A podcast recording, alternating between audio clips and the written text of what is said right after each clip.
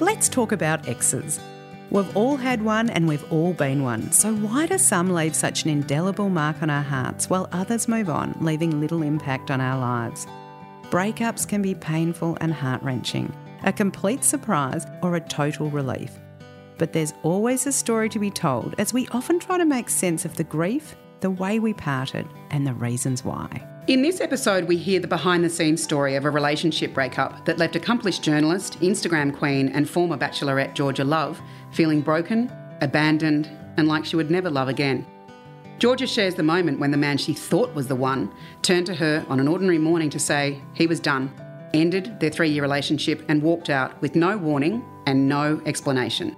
If you've ever had a breakup you can't shake or have carried old wounds into your subsequent relationships, then we know you'll relate to George's raw and honest story of being rejected, struggling to trust, then learning to love again. Here's our chat with Georgia Love.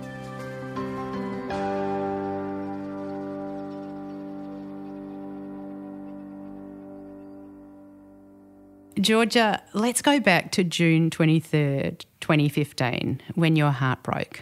You say that your one true love left you after a two and a half year relationship and you thought you would never recover. At the ripe old age of 26, you said, My love life was over. What happened? Doesn't that sound dramatic when you say it like that in hindsight, especially? It does. oh gosh, but it was that. That's exactly what it felt like at the time. I, I um, had been with my, well, my now ex, obviously then current partner for coming on three years. And I was absolutely one foot down the aisle. I was home and hosed. There's no other man on earth. And I've met my match. Um, and, I, and I'm done. So happy. I, I couldn't imagine. I feel sorry for anyone who's not as happy as me. Um, and then it all changed literally in kind of a, the space of about an hour. Did you have any inkling? No, literally no, no kind of inkling at all. So we'd been together for nearly three years, and I was living in Hobart at the time, and he was living in Melbourne. So for the huge majority of that our time together, we were doing distance between Tassie and Melbourne, uh, which is hardly distance, but obviously it means you can't have the kind of normal um, relationship that you did. But made it work really, really well. So we both had jobs that we had Mondays and Tuesdays off. So every two weeks, one of us would fly to the other on a Sunday evening. We'd have kind of two and a half days together and then go back to our normal lives, which actually worked really well. Like, despite all of this, I'm quite an advocate for kind of short distance relationships because we were able to have our own lives and then have that dedicated time together, which I actually really loved, especially at that time of our lives. And we we're kind of in our um, mid 20s it was one weekend that he was down in Tassie with me. We'd had the whole weekend together. It had been really lovely. We'd had a lot of time just one on one. We hung out with some friends. It was his birthday the next week, so we'd kind of had a bit of a birthday party. I'd given him all his birthday presents. And then it was the Tuesday morning. He was going to fly back to Melbourne. He his alarm went off, and we, we'd gone to bed on the Monday night. Lovely, everything great and fine the alarm went off on Tuesday morning and he kind of didn't react to it. And I said, Oh, you know, wait, babe, what's up? And he kind of slowly turned around to me and he had a tear rolling down his cheek. And I've gone, Oh God, what, what's happened? What, what's going on? What's going on? And he goes, No, no, nothing's happened. I just can't do this anymore. And I just, I, I, I don't understand what you mean. It was. And he said, this, I can't do this anymore. So immediately my mind goes to, okay, it's the distance thing. You can't do that. This was inevitable. I knew it was going to happen at some point. I'm from Melbourne, so it's kind of like, right, at some point I knew I was going to move back. That's it. Okay. Nope, I get it. Let's kind of work together for me to move back to Melbourne. And he said, no, I don't, I don't want you to. That's not what I mean. I don't want to be with you anymore. And he just had this blank look on his face and he had the kind of tear rolling down his cheek, but everything else was just blank and there was no emotion or no particular look in his face. And I just, I, I just didn't understand. So I kept asking and then he just kept saying, no, I'm, no, I'm done. And he got up, got out of bed and started packing up his stuff, including the birthday presents I'd just given him, just as a quick aside. like, seriously. Anyway, um, packing up his stuff all, all around me, and I'm in bed, kind of starting to cry, realizing what, what's happening, and just asking him what's happened, what's happened, what's happened. And all he was saying was, "Nothing's happened. I just don't want to do this." So I can't remember even what I was saying to him, but I was just kind of like crying and eventually like screaming and yelling and, and just begging him to kind of give me any kind of answer. And he just literally just picked, packed up his stuff around me and left the house. He just kept saying, I've, I've got to go, I've got work tonight. I've got to go home. I've got to go. He walked out of the house and I was living with my best friend at the time and she was walking in as he was walking out and kind of saw that he looked a bit white and said, Oh God, what's happened? And he said, I think you better go check on George. She, she needs you. And she said she just came to the house and heard this wailing. But yeah, he, he got on a plane, went back to Melbourne, went to work that night. And, and he wouldn't, you know, answer his phone or anything like that. So I thought he's had a brain fart, there's something's happened, and he's just, he's had this freak out, and I need to kind of talk him around. So I immediately booked myself a flight to go to Melbourne the next day. Um, I told him I was doing that, and so the next day I, I rocked up at his door, and he was gone. There was there was nothing in his face. I could tell from the moment I opened the door. He wasn't ugly. I wasn't there to talk him around. He was done. Um, was even the look of like, oh God, here we go. I'm going to have to put up with this. I was asking him over and over again, like, what's happened? What's happened? And he just was saying, I just don't want to do it. I just don't feel the same. Now, it's been five years now with the 2020 vision of hindsight. I still say to this day, there were no signs. He showed me absolutely no signs whatsoever that he'd fallen out of love or anything. And he just switched off one day. And that, that day, so the next the next day, yeah, he just kind of gave me nothing, and then he eventually ended up saying to me, "I'm not attracted to you anymore," um, which was really hurtful. And I think that was probably the moment where I then thought, "Well, I'm not going to keep fighting for this because what am I meant to do if he's not even attracted to me? What am I meant to do here?" Um, so I called my mum. She came and picked me up, and I've I've never seen him since literally never. It's a really painful story to listen to. And I always observe that when couples break up, I describe them like tram tracks and how one person is further along on one of those tracks than the other person. And that's what you're describing. And what we see most commonly is that often one party doesn't express that to the other person, but they have been on some journey, even though you're saying this man didn't share that with you, didn't show it in any of his um, emotions or facial expression. He was still doing the fly in, fly out to Tassie and Melbourne Melbourne. But I wonder if, and maybe we'll never know because you haven't had a conversation with him and you're still saying there's no, nothing in hindsight to give any indication. But typically, people, one person has checked out before another. There's not this point of arrival where two people agree this is the time we both should should. So is it like so one person's left before they've left? Yes, and that's what George is describing here. Is that when she got to his door and she was ready to fight, and she saw he was gone. There was there was nothing left for him and I'm and I'm just guessing and surmising and perhaps for others listening too that that decision happened long before that fateful Tuesday morning in 2015. It must have, and I think that's the thing that still all these years later really blows my mind is how somebody can come to that conclusion um, so with such surety without ever having expressed anything. Now, I've spoken to so many of his friends, his family, and you know the the weeks and months after that, trying to understand something, trying to get some closure, and every single one of them said to me, "We had no idea. We thought he was going to propose. We thought he was buying a ring. We thought you guys were the best couple ever. He seemed so happy. Not one person was ever able to say, you know, he he started thinking this way. It, it was just, it was so bizarre to me, and it's it does still really affect me because I feel like I've still got no closure. Mm. Um, you know, it was five years ago. I'm engaged. I'm incredibly happy with somebody else, but I do feel still feel this pang of pain when I think about him because there wasn't that closure. I don't know what I did wrong, if I did anything wrong, or what I could do to ever kind of stop that from happening again in the future. And that's probably damaged me a bit as well for, for future relationships is um, I felt so secure with him. I felt so in love and loved. And, and he, as I said, from my point of view, switched off one day. And it probably does scare me a bit that, well, what if, you know, what if my current partner Lee does that? What if he just wakes up one morning and he's gone? Um, and it, it is it is pretty damaging. I mm. still feel like um, I, I live back in Melbourne now, and as far as I know, my ex still lives here too.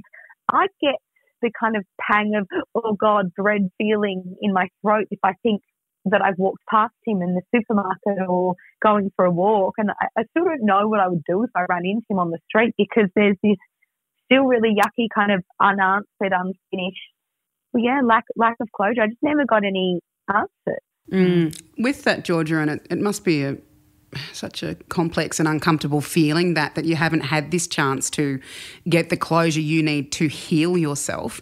What in order you've said in the past that you've pushed the pain and rejection and hurt and grief kind of down, but obviously it's still there and very raw and accessible for you.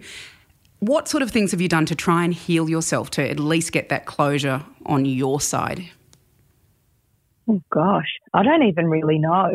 I don't know if I have done enough or, or what I have done. I I was just miserable for about six months. I didn't want to leave the house. I just I, I really truly thought, well, that's me done. I met my one, and he didn't want to be with me. So what's the point going and meeting anyone else? I'm never ever going to love anyone like I loved him.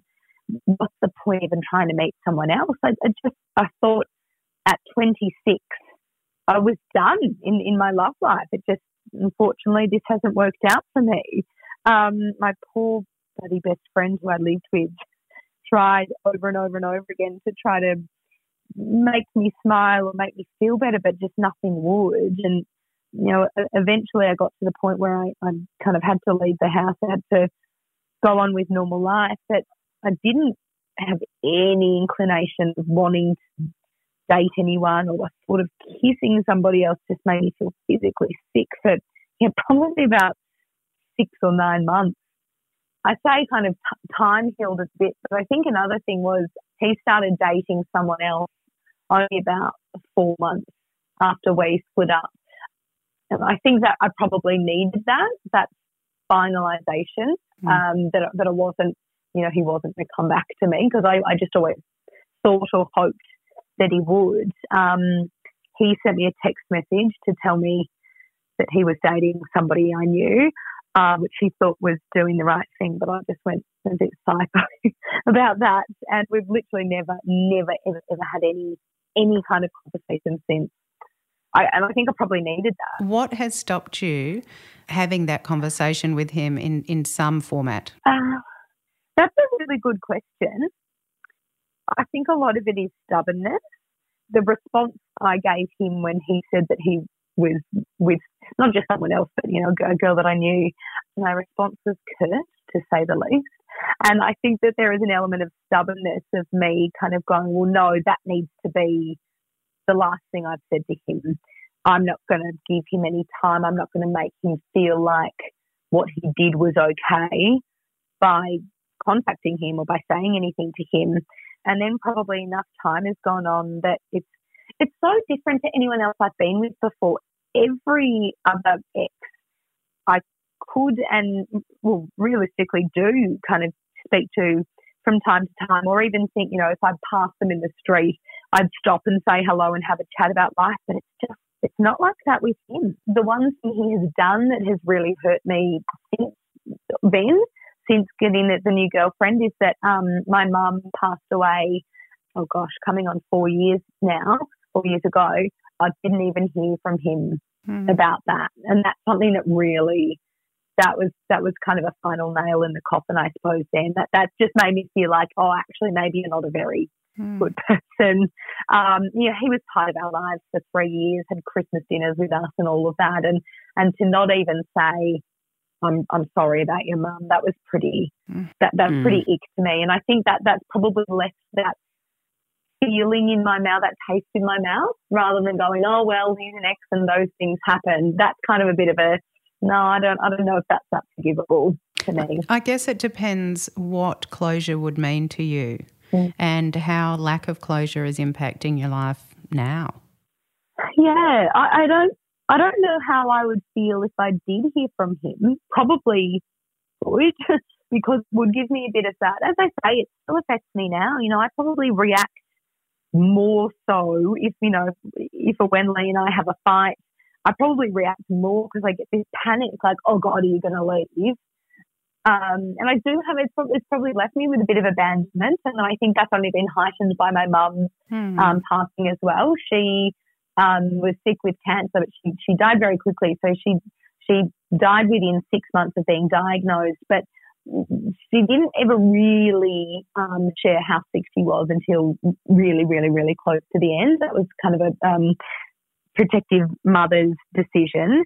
Um, but so I felt probably quite abandoned by her and, and by that situation too. Mm. Um, so I think, yeah, I, I, think I probably do have abandonment issues. It, it, it, sounds so dramatic to say about, you know, a relationship in your 20s, but I, I really do think it damaged me quite a bit in that way. And then mum's death just kind of compounded that. Yeah, and that makes a lot of sense that you haven't had control over these two very significant relationships in your life, that they seem to have chosen.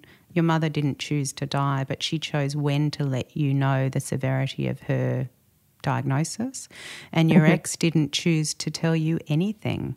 So it makes sense that there's an accumulative impact that you're describing. So I just invite you not to minimize that. And it's so easy when we go to a place of pain and we feel vulnerable that we sort of sugarcoat and say, oh, I'm just a drama queen. But really, what you're describing is, is um, is powerful loss, and I know that there will be, you know, um, there's there's some there's a lot you can do around I think your mother's death and the grief there.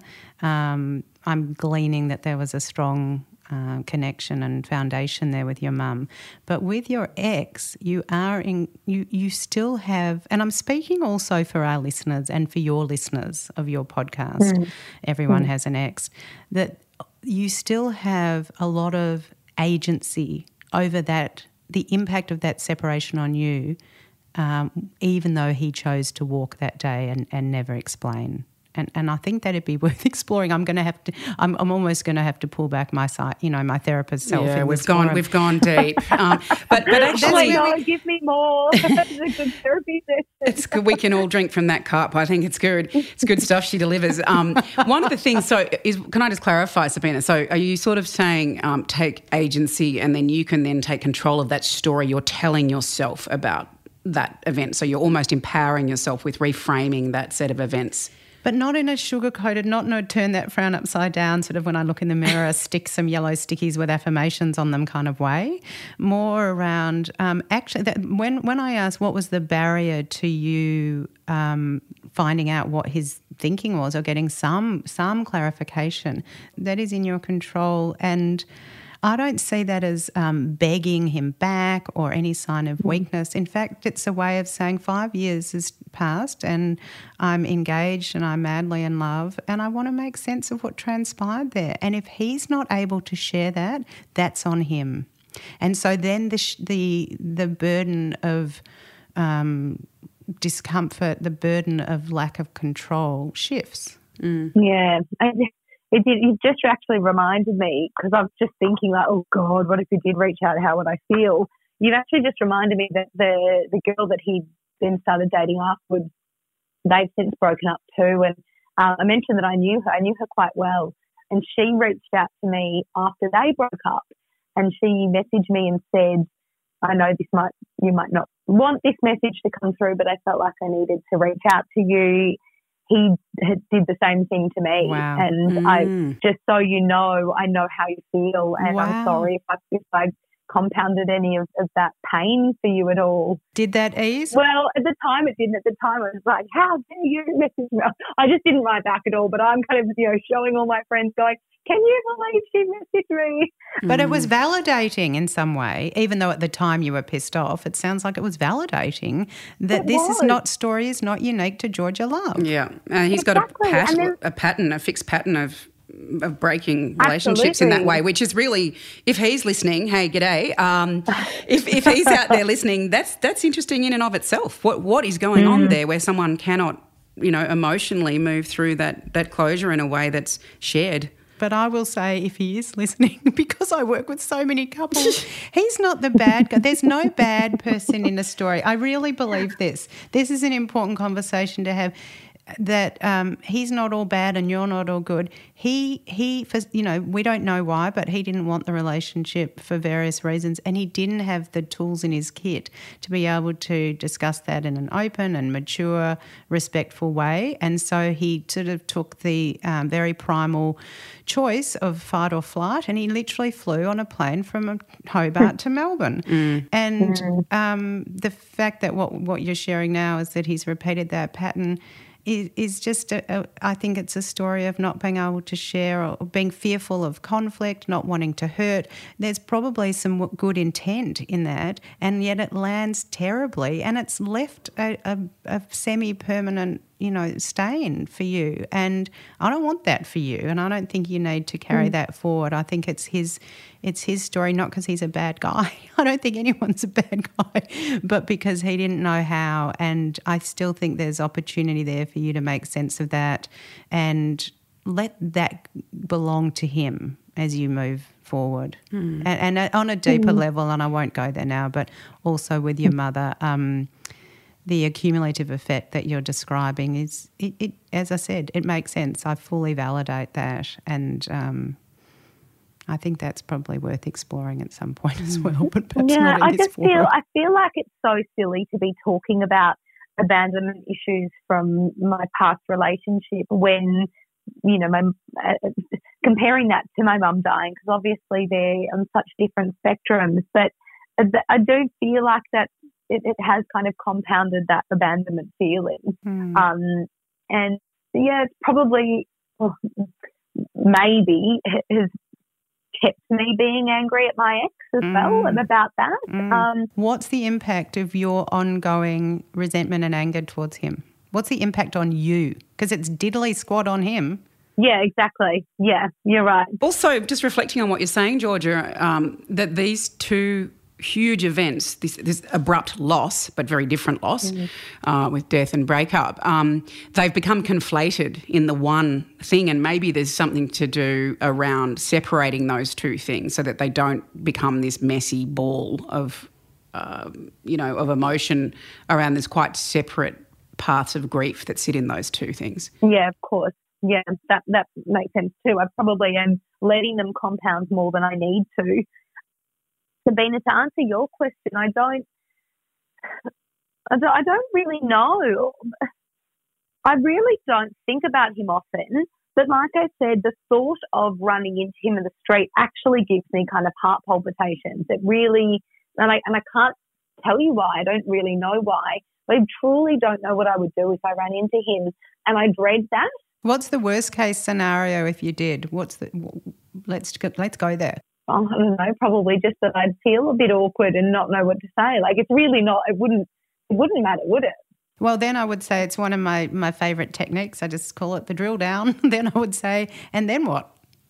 So you feel a bit awkward and it's not it's not fun. And then what? Yeah. Then I just hope that I've not just come straight out of the gym and I've, I don't know, maybe left some beautiful event where I've got my hair and makeup done. Because oh, I don't know. I don't know. because because a part of you wants him to say, "I made a mistake." You're actually attractive. You you're hot. Oh. Yeah, maybe. Yeah, maybe that's come from him saying he's not attracted to me. Mm. Maybe that's something deep in there too, kind of going, no, no, I am attractive, and you made a mistake. I don't want him back, obviously, but I just, I don't know. Maybe there's something in me that wants him to think, oh, I was an idiot, wasn't I? Mm. How have you um, introduced this this wound of yours into your current relationship with Lee? I don't remember when I ever first brought it up, but this guy that I'm talking about was my last relationship before Lee. So I think kind of naturally it comes up kind of early days in a relationship, you know, what what's your last relationship like? Why did why did you break up? Um, I'm very open with him about it. I talk about it. Um, you know, if, if it comes up in conversation with him or around him with anyone else, I'm quite open about it. I was going to say I probably haven't spoken to him about the kind of abandonment feelings, but I think that's that's not true. I think when we've had arguments and I've kind of freaked out about like you know oh don't leave, I think I've probably said to him you know you, you need to understand that um, no, I, I, was just walked out on one day and it wasn't even in the argument. So if we're kind of arguing and you're saying I'm done with this, I'm, I'm going to freak out a bit more than maybe somebody else would. And I, I think that's the effect it's had on, on this relationship is that being scared of him leaving, but probably more so the unexpected because mm-hmm. that's what it happened. That's how it happened with the with the other guy, you know. Mm. And it's probably these are something bit of a dull thing in the back of my head and probably just always got some walls up a little bit. Mm, um, yeah. I'm going to go woo woo just for a second though. I actually saw a um a, a psychic, oh maybe a year or two ago, and she said I was wanting to talk about my mum, but but um, Lee came up in this and she said, "You hold yourself back from Lee." I was like, "No, I don't. I'm super lovey and open and everything." She's like, "No, no, but you don't realize that you do." Mm. And and he's there, like he he he wants to bring you in, and you're kind of not letting him. Mm. And I've I've always wondered if that's why, if I'm almost guarding myself a little bit Mm, um, protecting yourself. There is a shock again. Did it yeah, resonate? What, it what, she said? Yeah. It rang true, obviously, for you. Yeah, it yeah. did because I think um, I think since since my ex, I probably have been a bit more like, okay, I can't put all my eggs in one basket again because it really nearly broke me. And I've always thought of myself as a very independent and very strong person. And I think that that's almost what part of the damage came from is that I shocked myself how much this affected me and my whole, I, I felt broken. I felt like mm. not a full person because he walked out. And I, and I think I told myself, I'm not going to let myself mm. feel that again. I, I can have a partner and I can feel love, but I shouldn't put all my eggs in that basket because I couldn't go through that again. Mm. And I remember just saying that when my poor girlfriend was trying to, you know, get me to go on a date with someone or something. I said, I, I don't want to. I can't not sorry, not I don't want to. I just kept saying I can't go through that mm. again. You're saying it's I, not I safe. Can't do that again. It's not safe. Mm. And yet, 10 months after your breakup, you're invited to be on season two of the reality dating show, The Bachelorette. What made you say yeah. yes? Oh, gosh, a whole host of reasons. The main one was actually that was just after my mum had been diagnosed so when I was first approached about the show, it was kind of like, oh God, this will never happen, but won't it be a funny story to tell about how I went through the application process to be the Bachelorette? And as the application process went on, it kind of started looking a bit more like it might actually happen. And then it, in that time is when mum got diagnosed. And there was this, it sounds so cliche and I hate how stereotypical this is, but it did change the goalpost. It changed the way I looked at everything. I was still living in Hobart, which was away from my family. I'd moved down there for work. And I had this all of a sudden, you know, what's more important in life? If, if you know, so mum's got sick, if mum dies, but what also me, what if I walk out in front of a bus? What have I got to show for my life? I've got a great career, but I don't have love. I don't have a relationship. I live away from my family. If the worst were to happen with mum, I'm down here across the Bass Strait. What can I do from here? So it just um, changed my kind of perception on what I wanted for the next few years of my life. And I'm a bit of a yes person as well. In terms, you know, this opportunity literally fell in my lap. I didn't go looking for it. How, how, does it How does it work? Like, someone sort of scout and find you? How did it happen? Yeah, yeah. So they kind of have their their, their scouts that go out, and they were kind of went to their network and said the kind of person they were looking for and from what I've heard that year, they were looking for someone who was, you know, kind of very community oriented, maybe did some charity work, was very kind of involved in their community and family and, and that type of person. And still to this day, all I know is that a nurse in Hobart responded and said, I think our newsreader sounds like she kind of fits that bill. Mm. Um, and this nurse had seen me speaking at, a, at an event which I always laugh. Like I was obviously that I was that famously single someone I don't know who's gone. She might be good, but yeah, I've, I've said it so many times. I would I would love to know who that was and thank her. But yeah, someone put my name forward, and they literally just called me. The casting directors called me and said, "Would you be interested?" And, and the process kind of went from like it wasn't home and hose. There were they were probably looking at other a whole bunch of other girls at the same time, but in the end, for some for some reason, they picked me. And and what was your experience like on the show? Oh gosh, I loved it. I loved the whole thing. It's so funny. There's so many people say so many negative things about all kinds of reality TV, but you know, you know it's easy for me to say now with a, a beautiful man in the next room and a, a, beautiful ring on my finger planning our wedding that it was all positive and all rosy, but but it really was at the time. It was emotional. It was highly emotional, and it was really hard. But it was just a heap of fun as well. You know, for three and a half months, I the only thing I had to think about was which one of these guys I liked better than the others. What's it like, Georgia? I've always wondered, what's it like having relation like you have to, you know, get intimate with how many? Like 12 mm. guys concurrently. And that just is confounding to me, thinking about how the hell you navigate that emotional spaghetti of that. Um, mm-hmm. And they, how do they manage their own jealousy that sits around the currency that is you? Like, what's that like? It's a cluster. It is. You should probably get Leon for the next episode to ask you that. the second yeah. yeah, it is. It, it's, and that's what's the trick. That is what's hard about it. I feel so silly saying it was hard because people are, oh, it must have been. You went on helicopters and boats and got to kiss beautiful men. It must have been so hard for you. but, you know, it was. It was emotionally very, very hard. So I had 18 guys on my season, but I only went on like, you know, proper, proper dates, single dates with six of them.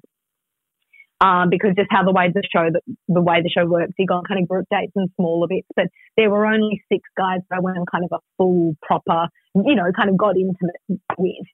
And um, I don't know if you can. I don't, I don't know if you can. Thirty-three percent strike rate, but that's pretty good. So there's six. Now you might. I know there's some like you know smoke and mirrors and magic because reality. Let's face it, reality TV is not real a lot of the time. Mm-hmm. Um, so in the process of you like deciding, all right, who, who am I going to keep and who am I going to kick out of the off the island or whatever you do, um, yeah. do you have to keep a certain number of them live, kind of thing, on the show for a while? If you're like, yeah, nah, I reckon that's a no, that one. I mean, yeah, you don't not you don't have to, but you do. So look at it the way that if you've got 18 guys and you over um, 12 weeks you have to get rid of one of them a week. Realistically, as humans, you, it, it's highly unlikely that one person will be attracted to all 18 of them. so, straight up from night one, your human reaction is to be drawn to a certain few who you might be more interested in. Mm-hmm. And there's others that you're just not, from, for whatever reason, straight up, you're just not interested in them. And then as time goes on, as you get to know people more and more, you become more interested in a smaller number.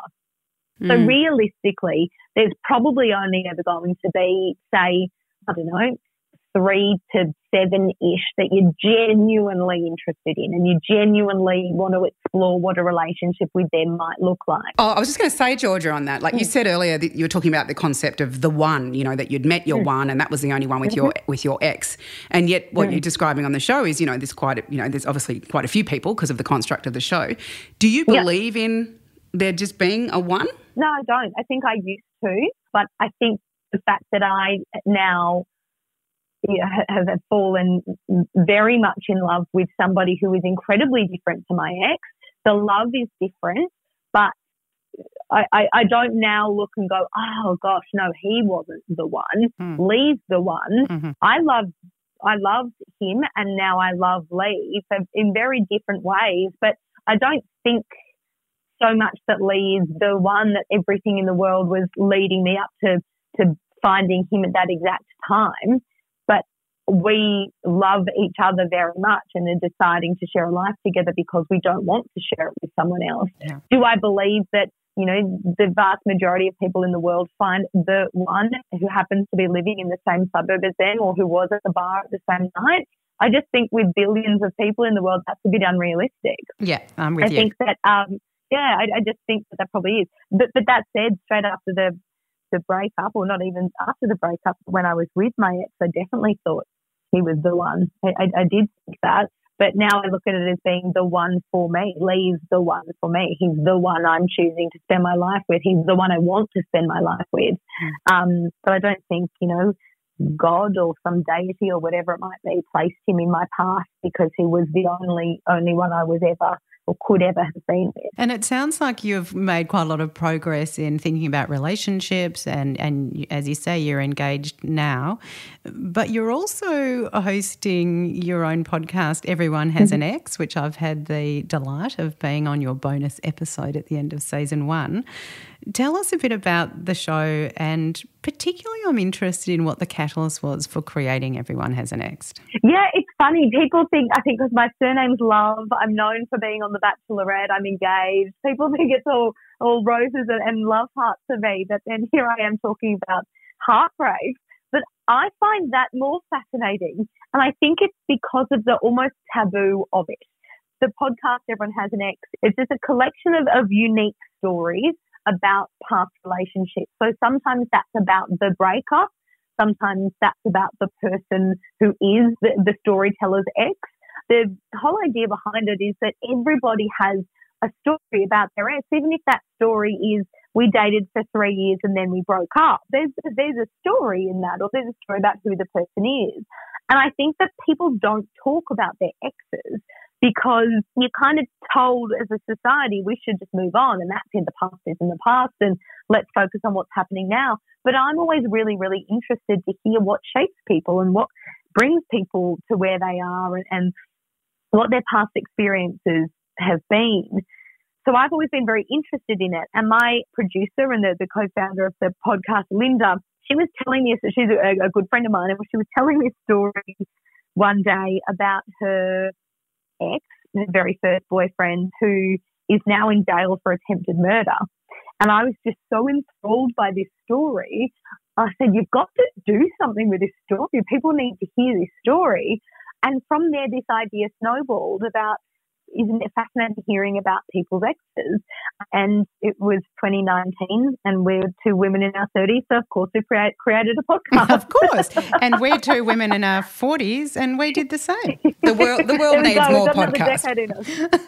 exactly, right? Especially now. You know, I think the story of exes is so powerful in who we are, and we do ourselves a disservice to um, sort of say that was yesteryear and that's not relevant anymore. And something's coming up for me, Mads, as I'm listening to Georgia speak, that one of our guests on an upcoming episode of Human Cogs, who was uh, ex- who was dealing with a, a cancer diagnosis, and when she was really looking down the barrel, she actually went seeking uh, her ex relationships, didn't she? She mm-hmm. told us she, yeah, story. she wanted closure and she felt she wanted to, to, connect to and closure yeah. and understanding of. And she's she's married with kids now. I think there's so much power in what our exes represent to us. One of the reasons I think that is is because we think about the person we were mm. at the time than we, that we were with them. Mm. So it might not be. We might misunderstand that that it's something about who they specifically were and that they're the one that got away or there was something magical about them. But often it's the person we were when we were with them that we're trying to find, make sense of, or we want more of that person back, or we loved a part of that person that we've lost.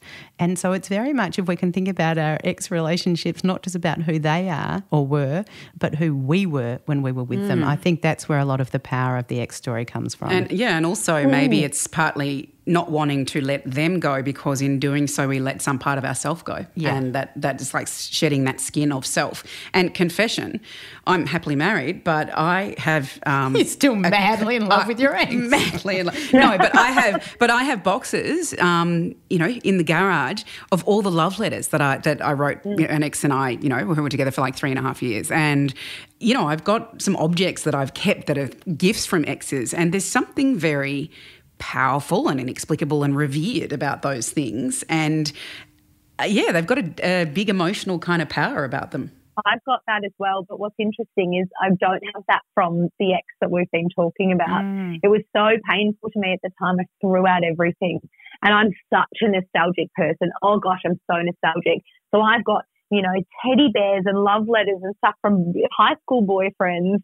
Um, I've got literally six folders full of from The Bachelorette and, you know, diaries that I wrote during it about what I felt about the guys through that. I'm so nostalgic like that. But this one ex, I couldn't, I couldn't bear to possibly open the cupboard one day and, and stumble across a photo or a love letter. So I just got rid, purged it all, which mm. is so unlike me. And maybe there's a call to action there or a gentle invitation that you could start to peek into that history, into that story in a way that it doesn't become so loud and so overwhelming and so intolerable.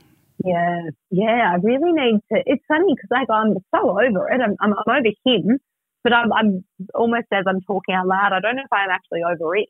Uh-huh. Over the um, pain, over the rejection, yeah. over his choosing on his terms and not sharing, all of that is still very loud. That doesn't mean for Lee, who's probably listening as we speak, that's no reflection on your love or your choice oh, God, yeah. now. It's about letting that wound heal. And I think you have more capacity to do that than you think you do. And it doesn't depend on you running into him in the supermarket in your ball gown or in your gym clothes.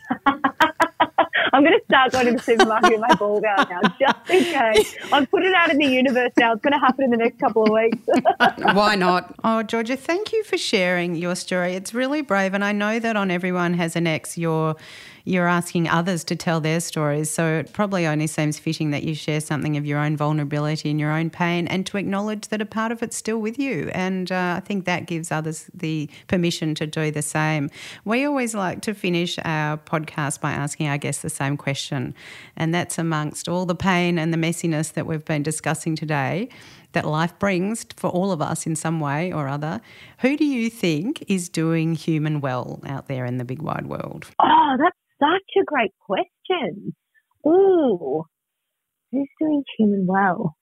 You know, the, the, first person that's just sprung to my mind really clearly is Zoe Foster Blake. Mm. And I, I don't even, she's, she's just really just sprung to my mind. I think she's such a boss woman. She's got such a, a beautiful, loving family, but she's very much her own person. She's um, just killing it in business, and from all I can see, appears to be killing it in her personal life as well. Um, that's funny. I probably, if you'd given me half an hour to think about it and write people down, I wonder who I would have come up with. But she just, her face just popped into my mind.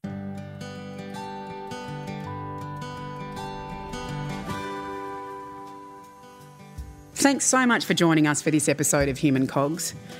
We know that being human is pretty messy for the best of us, and we really hope these conversations challenge what you think you know about yourself and maybe some others in your orbit. And you know, Mads, as a psychologist, I know I'm having a good day at work when people say to me, Sabina, I've never thought about it that way before.